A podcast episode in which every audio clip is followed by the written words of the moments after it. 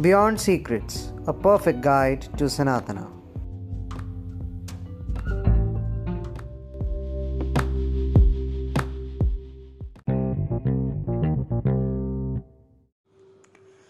कौन है स्वामी वेंकटेश्वर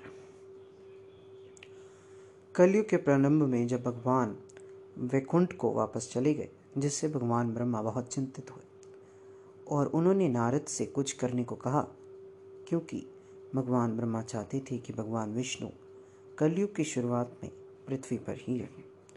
इसके बाद नारद गंगा नदी के तट पर गए, जहाँ ऋषियों का समूह भ्रमित हो रहा था। यह तय नहीं कर पा रहा था कि यज्ञ का फल किस भगवान को मिलना चाहिए।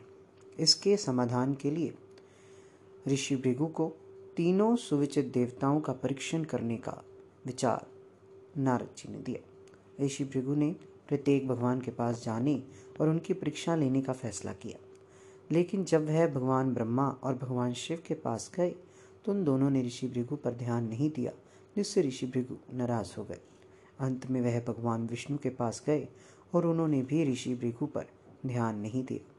इससे ऋषि क्रोधित हो गए और उन्होंने भगवान विष्णु की छाती पर लात मार दी। क्रोधित होने के बावजूद भगवान विष्णु ने ऋषि के पैर की मालिश की और पूछ, पूछा कि उन्हें कोई चोट तो नहीं लगी। इसने ऋषि भृगु को जवाब दिया कि यज्ञ का फल हमेशा भगवान विष्णु को ही समर्पित होना चाहिए। लेकिन भगवान विष्णु की छाती पर लात मारने की इस घटना से माता लक्ष्मी बहुत क्रोधित हो गई थी। वह चाहती थी कि भगवान विष्णु ऋषि भृगु को दंडित करें, लेकिन ऐसा ना होने के कारण माता लक्ष्मी ने क्रोधित होकर वैकुंठ को छोड़कर धरती पर जाने का निर्णय लिया। भगवान विष्णु माता लक्ष्मी जी के वैकुंठ छोड़ के जाने पर बहुत दुखी थे। उन्होंने माता लक्ष्मी की तलाश में एक दिन वैकुंठ को छोड़ने का फैसला किया। विभिन्न जंगलों और पहाड़ों में माता लक्ष्मी की खोज में भटकते भटकते भगवान विष्णु उसके बावजूद भी माता लक्ष्मी को खोज नहीं पाए। और परेशान होकर भगवान विष्णु जी वेंकटगिरी पर्वत में एक छोटी सी चीटी के आश्रय में विराजमान करने लगे। भगवान विष्णु को परेशान देखकर भगवान शिव और भगवान ब्रह्मा ने भगवान विष्णु की मदद करने का फैसला किया। इसलिए वह गाय और बछड़े का रूप लेकर माता लक्ष्मी के पास गए। देवी लक्ष्मी ने उन्हें देखा और सात चोल राजा को सौंप दिया।